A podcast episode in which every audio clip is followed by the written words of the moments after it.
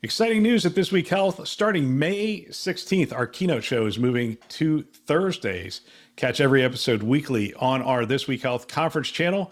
Don't miss conversations with top health system leaders designed to transform healthcare one connection at a time. Subscribe to This Week Health conference and stay updated every Thursday.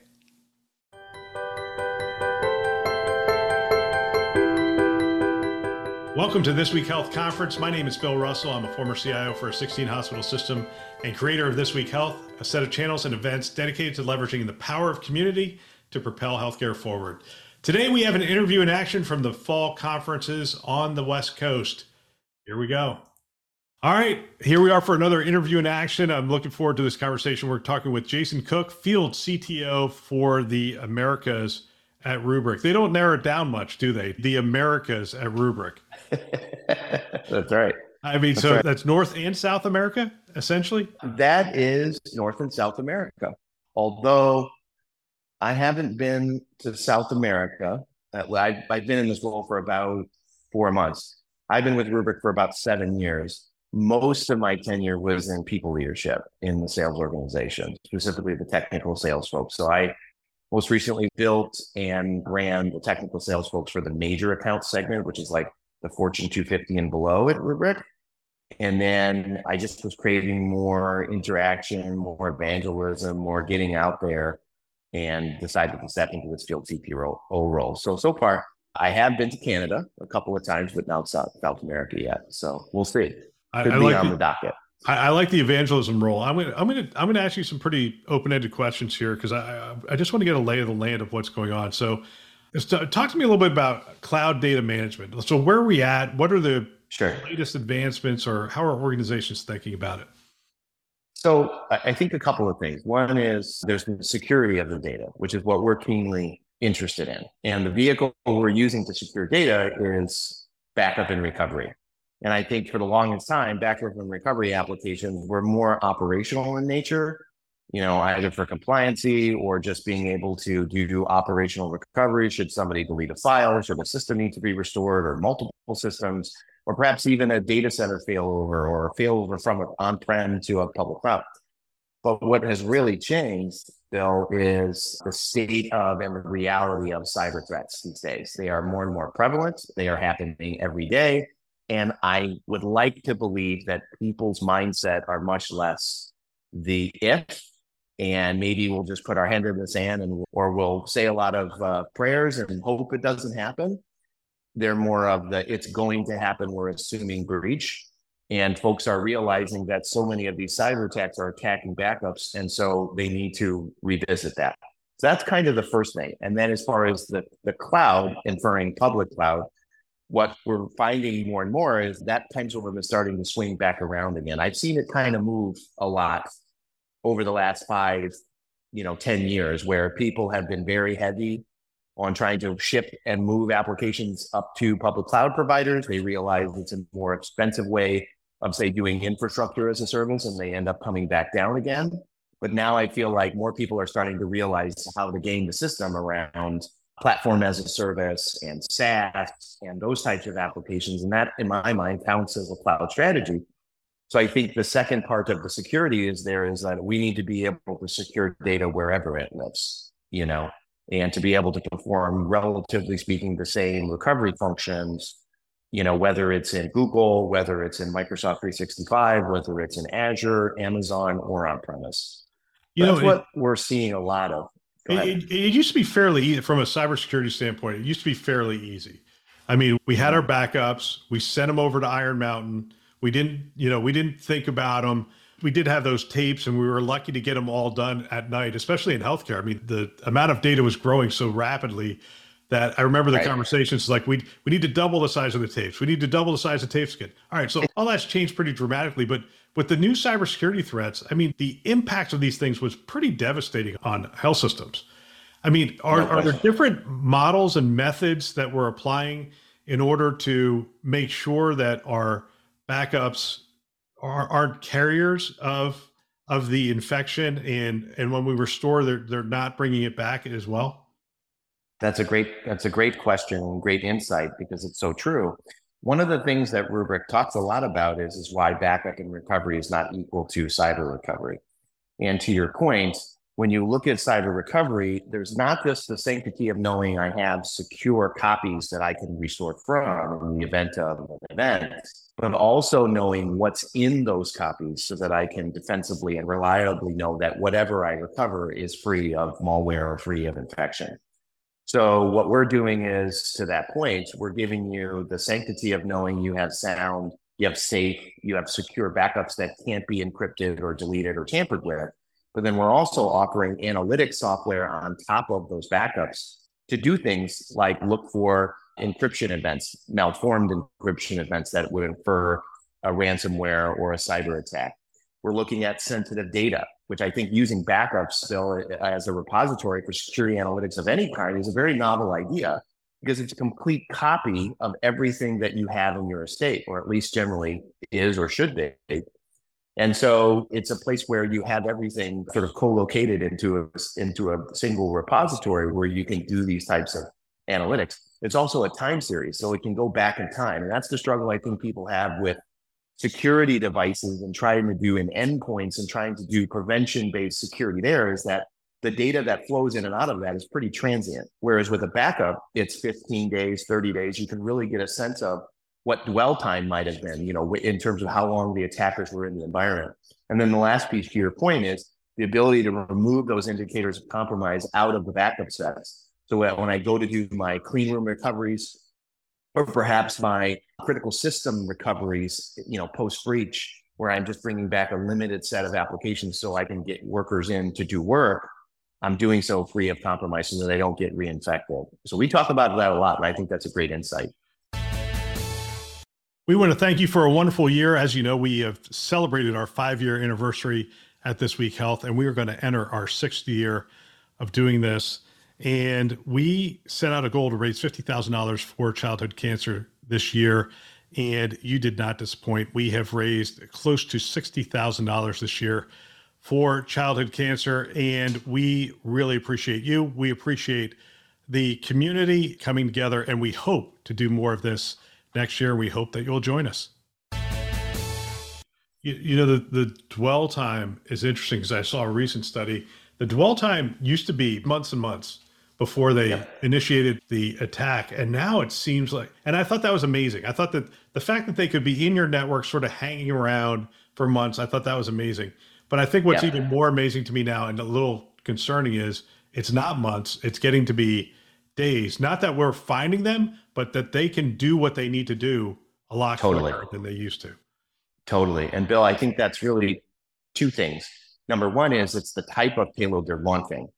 What we're seeing is, is an increase of whole system or whole VM or virtual machine encryption attacks. So when they do encrypt, they're taking down whole systems, not just getting inside of uh, one system and encrypting files within it. That just takes too long. And I think the the vector of attack or the style of attack is just predicated on the fact that cyber criminals are not really interested in working hard. That's why they became criminals. Easy path to revenue. So they're finding ways, to your point, to get in and do work immediately, do damage immediately. Also, the overwhelming amount of breaches, you know, back in the day would be more brute force now it's socially engineered MFA attacks where they, you know, the MGM, you know, that one. I mean, it's just so that's it makes it even harder on security operation centers and security professionals because it looked like benign or typical traffic by authenticated users with proper credentials. So I think that's another reason why they can increase the time it takes to get the to the ransom note because now they have the permissions and the credentials to be able to do that. So we're seeing that a lot too. And that's why these, you know, analytics tools later on top really help try to figure out what happened and what the source of the breach was. I, I had 15 CISOs in a room and I, I, did the same question with, with some CIOs. I asked them, would you pay the ransom? And, and I just went around the room. It's like, would you pay the ransom? Yes or no? I mean, or have you already decided if you pay the ransom, yes or no? And it was fairly split and there was a couple of them that said game time decision. I'm like, game time decisions are interesting to me. And they said, well, it depends what they've gotten into, how prepared we are, and if we really need to. And I think, you know, when right. you look at the MGM Caesars comparison, it's interesting. One just said, here's the money, we're done. The other said, right. no, we're gonna we're, we're gonna we're gonna go through this. And I think that's what the right. game time decision's about. Are we ready for this? Correct. I totally agree. Or Colonial Pipeline is an example. Here's a Rubrik customer. Here's a CEO who didn't realize he had Rubrik and could have recovered or not paid the ransom. But I think to your point, it's so game time decision because of the chaotic nature of a cyber breach like that. Phones are ringing, services are down, people are upset, customers are asking if you're publicly traded, maybe a reporter's calling to get the scoop. I mean, there's so many things going on. In the case of Colonial Pipeline, he's got trucks backed up up and down the eastern seaboard, waited to get their gas stores. He's got people without fuel, businesses. I mean, I think he thought if I could just, I've got cyber insurance, I get this done, I can get the decryptor utility and away I go. What, what the customers are, or the people are finding, Bill, is that once they get the decryptor utility, it's so slow, they can't recover you know, in a reasonable amount of time at all. So now they're kind of left like, ooh, I thought this was well, they, they, out, and it turns they, out they just not. they just call the support desk, right? They just say, hey, this is running a little slow. Can you send me the version? It's a little quick. No, I'm sorry. It's just right. I, I, the there's so much risk associated with that of of saying, okay, we'll pay the money, give me the thing, and away you go. Totally. But me, uh, I'll close with this. Talk to me about trends. I mean, one of the things that I hear that's driving organizations to get prepared. Not only is the the risk and the threat, but it's also the cyber insurance. Like the cyber insurance and the cyber yeah. carriers are dictating a, a better posture, a better approach. And will that continue? Will we continue to see that? And are you seeing yes. us become more ready for these kinds of attacks? I think yes. Although uh, the it depends though is what vertical, what segment, what business. What I've noticed in oil and gas lately is that they're self-insuring because I think they feel like, well, any given hit is going to be more than what the rent, the cyber insurance payout would or could be. So we're going to have to take, we'll have to supplement that or take the matter into our own hands. You know that, and that's just sort of me guessing. I'm just hearing more and more that in that particular vertical there when i ask are you cyber insured? Or are you self-insured they're self-insured? And i think the other part of that though is for smaller or medium sized or even the fortune 1000 who really will rely or need cyber insurance the thing that they're going to have to sort of wake up to is that there's a whole new set of requirements so it's going to kind of force a reevaluation to your point earlier about planning and being ready and, and knowing and, and looking at all of the things the cyber insurance requirements just to get applicable or just to get available or able to receive that is pretty lengthy at this point. And it's a lot of the stuff that we've been talking about. Do you have immutability in your backups? Do you have a way of finding indicators of compromise in your backup systems? All of that kind of stuff. What we used to be kind of a differentiator or something we were forging a market towards is now becoming a required capability. So it's fascinating. Yeah. The other trend, Bill, is AI. I mean, it's kind of the thing that everybody's talking about. I try to make it practical. Obviously, it's related to how we're leveraging it. And I think a lot of it is there still has to be that human element on policy creation, policy data classification, governance, knowing your regulatory realities, and then being able to align the tools to do that. But there's also a lot of just there's vast amounts of number crunching and computational things that need to happen.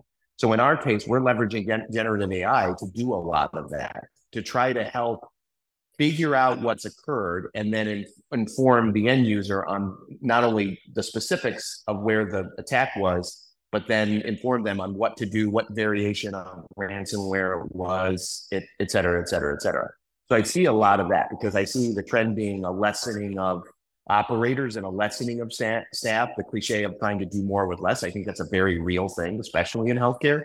And so the more you can automate those things that just require so much manpower to cull through or like data analysis, the better off you you you will be. You know, Jason, I said that was my last question, but and and this might get us a little off topic, but we'll we'll close it with this. That's okay. Uh, isn't it amazing how fast it feels to me like this AI train is moving so fast I mean, I opened up an application this morning, a web based application, and sure enough, it had a little box at the top saying, "What do you want to do?" Now I used to like go in and do stuff. It says, "What do you want to do?" I said, "Well, right. I want to do this," and it popped up like all the work I used to do. It like popped it up in front of me. I'm like, and that's not an isolated incident. I'm like, there's a couple of my applications now that have that little box. Is it some, as a CTO? I mean, are, do you feel like that that this pace of AI is moving pretty quick right now? Yes, I think the struggle is just definition. What is it, and how does it relate? And then number two, what specifically is the application? How are we going to use it? And I think that's where, you know, vendors like myself, it's incumbent upon us to make that real, to really be clear about what it is and what it means specific to a given value proposition or use case or what have you. Because it's one of those terms, AI, that's so broad, it doesn't really have a standard definition and it could practically be applied to anything. So I think it's our job to make it practical, to make it real. You can use it for this, or this is how we use it, and this is the outcome that you will get. But I think in your example is perfect. That's the trend, Bill, is anything that which was computational in nature or it was iteration, iterative in nature. You had to go into the application, you had to click these 17 things, and you would do that every time you logged in. That's the stuff I think AI is trying to, to reinvent. So it takes all of that work away so that when you log in, the system has relative knowledge about what it is you're looking to perform. In our particular case, we're trying to inform end users after there has been a notification about suspicious activity about what that means specifically and what their next step should be. Just sending alert, what we found is not enough. You, you want to give people more information on, hey, this is this ransomware variant, this is this ransomware gang, call this number, the FBI hotline, right, and restore this copy because it's free of that particular malware that's what we can be using AI for. Because just like in your example, otherwise that's a series of clicks that an operator has to go through. So I think that's it's it's moving really fast, but at the same time, I do think people need to slow down to go faster. They can really you got to really define it. What's the right use case? You know, talk to the vendors. How are they applying it, and then go implement it. I love it. Jason, I want to thank you for your time and look forward My to, pleasure. to seeing where Rubrik takes this whole AI journey. I think it's going to be I think it's going to be fascinating.